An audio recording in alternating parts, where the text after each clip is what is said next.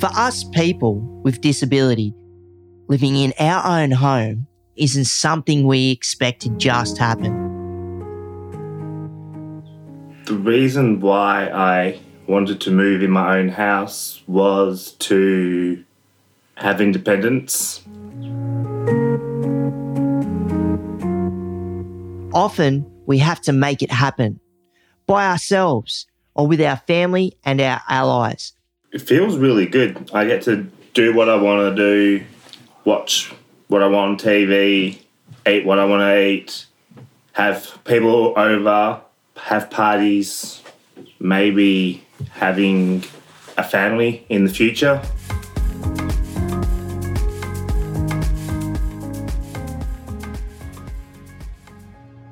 I'm Jake Briggs, and welcome to My Home, My Way, a podcast about people with disability making their home their own. Living in a group home is often given as the only option for people with a disability, but that's not true. It's not what's always best for us. And group home living isn't the typical way we make a home.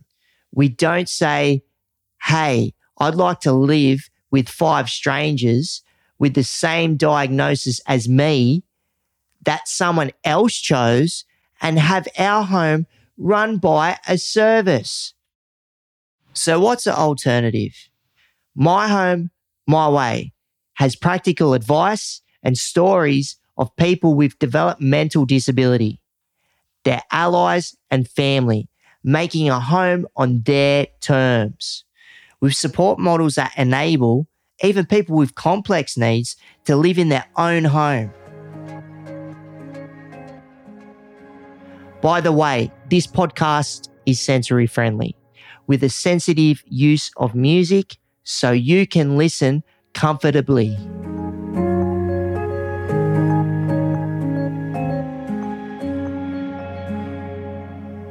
This episode is about getting ready to move out of the family home.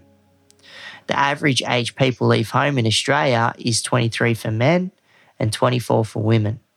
And of course, that includes people with disability. In this episode of My Home, My Way, you'll meet Kyal and his parents, Kay and Andrew, and find out how can you plan to move out? How can family members and allies support people with disability to get ready to move out of home?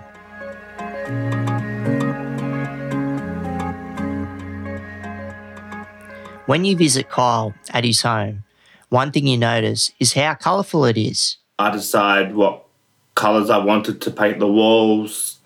I decided what colour furniture and where I wanted to put things, how I wanted my office, the spare room, my room, and I got to choose my own feature wall in my bedroom. I did have one support worker who did help me paint my bedroom. I had Lily help me paint the kitchen.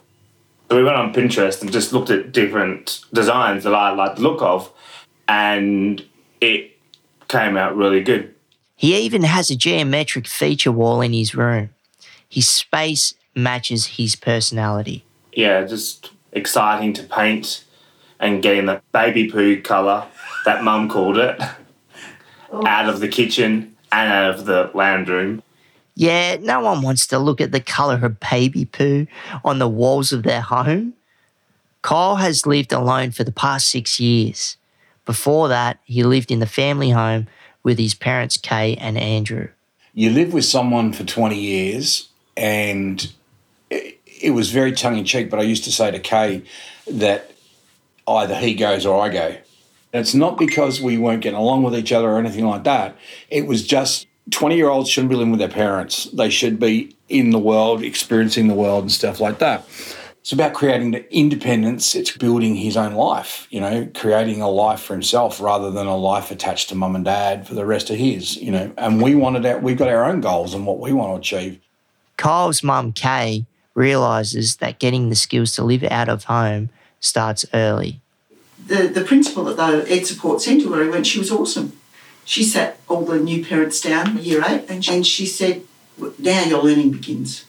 Not just yours, your son's learning, it all begins now. And she said, we are going to train your son so he can be independent from you. And so it started way back then. No, even earlier than that. He's been involved in a whole bunch of um, indirect learning. We didn't realise what we were doing. Was involved in um, the air cadets with his sister. And we didn't realise by involving him in air cadets that he was learning to iron. Oh, golly gosh. He was cleaning, but he was learning to clean in a different way. He was learning how to be out in the bush and to look after himself out in the bush when they were camping, you know, to deal with um, snakes and spiders and rain and frost and all of that stuff. That was indirect planning, but it was there. Mm. We did have a big planning day. I think Kyal was about 19, 18, 19 years old. 19. And we invited friends and family that had been involved in his life for more than eight years, probably some of them 10 years. We went to the office and did a little draw up thing on what my life would look like like where I want to go on holiday, driver's license, house, friends, all that. Andrew and I had to leave the room, and um, the, the planner asked everybody about questions. And she was writing all of the information up on these big pieces of butcher paper. And then we were invited back in, and, and we were informed that Kyal knew how to iron, he knew how to cook, he knew how to clean, he knew how to get around on public transport. He knew how to handle his, um, to read public transport timetables, to handle his debit card. Um, all of these skills were listed in front of us. And that was a really big awakening for me because I hadn't realised how much he did know.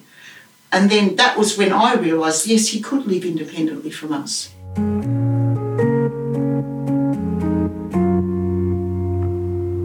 As far as where he may have lived, we had absolutely no clue. It was, I don't think you go into this journey of finding our young people somewhere to live with really an idea of what what it's going to take. You don't know where it's going to be. You want to, I suppose, I mean, some silly criteria we had stuff like it has to be somewhere on a bus route. So because for, for him to access public transport, so he can get to where he needs to go. You know, a, a safe neighbourhood, uh, somewhere where there's neighbours, somewhere he knows, all those sort of things. And you don't sort of we didn't pick a suburb and go, that's where we're going to have it. It was more what's going to work the best for him. Initially, we thought about him having his own little granny flat behind our house and that we would still have a lot of input in what he was doing. But then the duplex came on the market, and I thought, wow, you know, he could be right next door. And it was within a couple of years of that that this place did come available. It is actually close to where things are, like the bus stop and the shops and everything, and old neighbours and new neighbours that I can go to. Yeah, feel yeah. safe. Is it what we envisaged? Probably not ending up buying a duplex, and that wasn't in the plan. It just just so happened that this duplex turned up for sale at the same time in a price that we could afford to buy them. So it was sort of like, well, if we don't do it now, then we're not going to get in the market and he's not going to get a place of his own and I'm going to end up stuck with him for the rest of my life we didn't plan it so much as in like this is what you're going to do this is how the timeline's going to work. There's no roadmap for able-bodied adults to go into their own house and go oh this is what i'm going to achieve in the next 12 months. It was more this is the keys to your house. Go and make it your own in a lot of ways.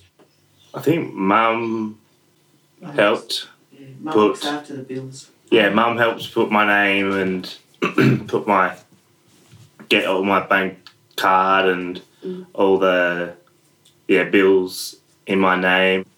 We had lots of fun shopping for the furniture and things, didn't we, Kyal? Yes. Some of it was um, second hand from mum and dad and family and friends, but then some of it we went shopping for.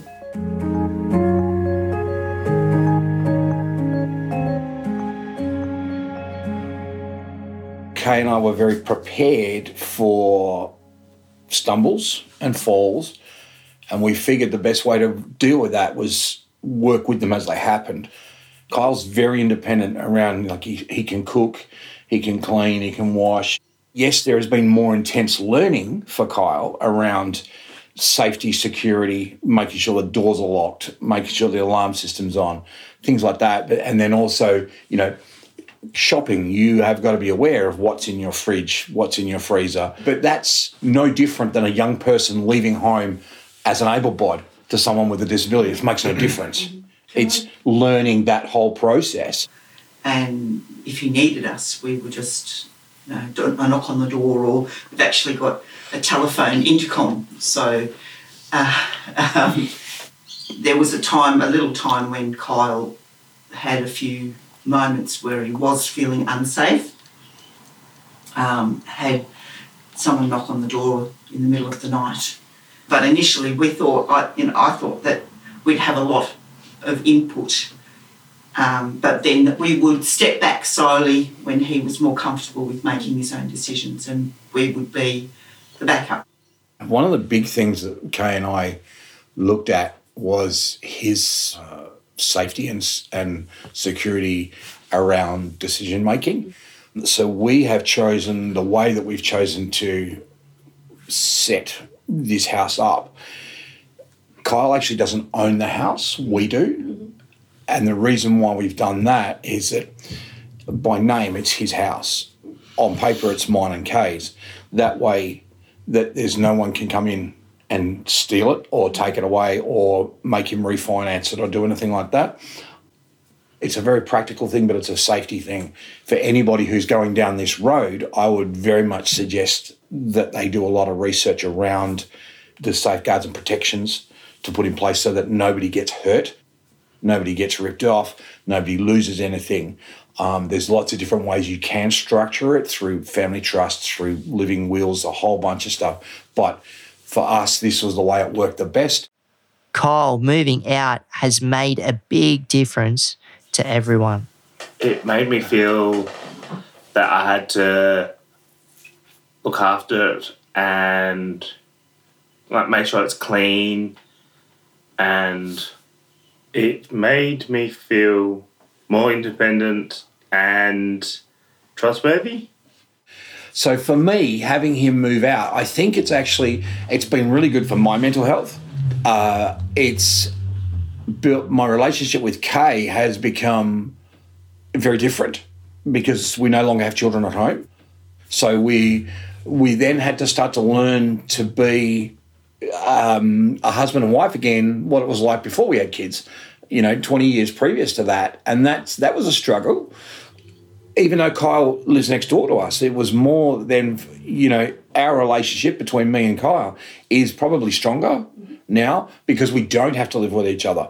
Because I know I'm a pain in the ass to live with, but so is he. And then when you've got very, three very strong individual banging heads against each other all the time, you are always going to get into some sort of argument fight, and that was that's not a cool way to live. Having Kyal move out is a he, he's got a much better relationship with his sister as well, even though she doesn't even live in Western Australia, but that relationship has also changed. The dynamic of that has changed because they're still brother and sister, but they don't live under the same roof. They haven't lived under the same roof for 12 years, 13 years almost. So they are more friendly now than what they have been in, the past. Kyal's got a bunch of friends that do I like them all? No. But you know what? That's his choice. And he has to live with the consequences of any actions that he takes with that. Uh, are we happy with it? Not all the time. No but it's really nice to not have to worry about, you know, cooking for him, cleaning for him, da, da, da. and he goes to work, he does what he needs to do, he comes home. There's some days that we may not see each other three or four days, and that's fine because I don't want him living with me, and he doesn't want to live with me. You know what I mean? So for us, it's me. I think it's been a lot better. We actually have had the opportunity to go away, and it took me months to be comfortable with the idea of Kyal being here by himself, but knowing that he had his own house. The first time that we went away was a it was a short period of time, and we had a friend move in next door, so she was able to keep an eye on Kyal. But the second time we did it, it was uh, we were away for three months, and I had to know that there were people and systems in place for Kyal before I felt really comfortable. It took me a long time to be comfortable with the idea that I would be on the other side of the country and Kyal would be here going to work, being in, in the place by himself because there no one was next door. Mummy had to let go. Not that I was ever a mother hen that, you know, sat on top of her baby chick all that time, but I knew that he was capable of looking after himself after that planning meeting. There have been a couple of times he's had relationships that have been very difficult relationships for him and then for, for us too. But we, we're here. We're, we're able to help him to navigate the good and the bad of those relationships for him to be able to ask us if it was okay to end a relationship and to help him in that regard. Young people don't know all the time, they don't know what they want. And for mum and dad to be close by, to be able to, to give him a shoulder to cry on when needed, a boost when he needs it, you know, it, and but also for us to be able to go off and do what we need to do. We still do spend a lot of time together as a family. Most Mondays you'll cook dinner for us. It's something that he's always enjoyed doing. He always enjoys cooking for us and it's not all roses. We've had absolute blow up fights sometimes, like any family. But um, I think our relationships are stronger because we were able to have that distance. Mm. And as I said, you know, our trip away would never have happened if I wasn't comfortable with him being by himself in, in the house and knowing that he had, number one, a group of people to support him, to enable him to stay here for three months without us being there. And number two, the skills in place to be able to cope. I personally couldn't find something that I wish we'd done, but I'm really, really glad that we went down the road of the safeguards and looking after the back end of everything. The house itself is very front front facing, so everything is about Kyal. And people come here and they see that they don't know what goes on behind the scenes. But I think that's probably the most important part. This is bricks and mortar. Bricks and mortar can be replaced if it gets burnt down. It makes no difference. You know, it's insured. There's no issue with that at all in the background, there's a whole bunch of stuff that needs to be done. And for us, first and foremost, was the safeguarding and making sure that he was going to be safe financially, security, all that sort of stuff. All of those things that Andrew just mentioned are really important. You've got to have faith and trust. You've got to build relationship with the support people who come in. If you don't trust them, and you you just find yourself checking up on things all the time, it's it's no better than having him living in the house with you. So having having the in place reliable trust he goes to socialise with you know his church community, his boys brigade community. That's all very important. For Kyal, living out of home has meant independence, choice, and control going out, doing what I want to do, hang out with my friends, cook my own dinner, do all the things that I couldn't do living with mum and dad.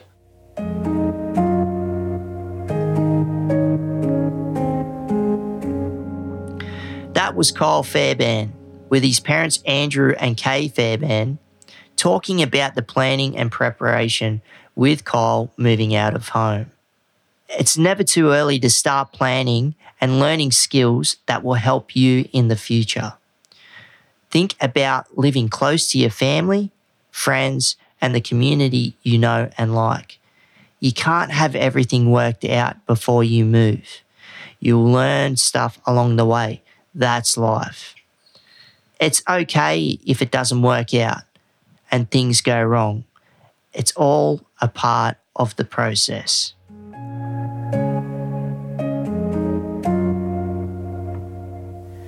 In episode two of My Home, My Way, you'll find out what rumours aren't true as we bust the myths about people with developmental disability living in their own place. There was definitely people out there that thought I was nuts when I said I wanted him to live in his own place. You can find the show notes for this episode with the main points and a transcript on My Home, My Way website.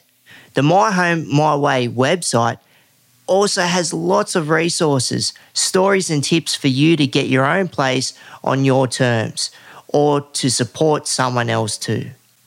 Type My Home, My Way into a search engine or go to myhomemyway.com.au slash podcast.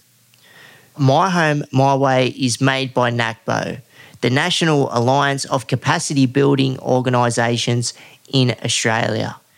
This episode was recorded on Whadjuk country by Claire Gibolini for Valued Lives. It was hosted by me, Jake Briggs, and produced by Jane Curtis with executive producer Deb Rouget. Sound engineering by John Jacobs. My Home, My Way is produced with the support of the Australian Government Department of Social Services. If you like this episode, please tell your friends and family. This podcast is sensory friendly, so you can listen comfortably.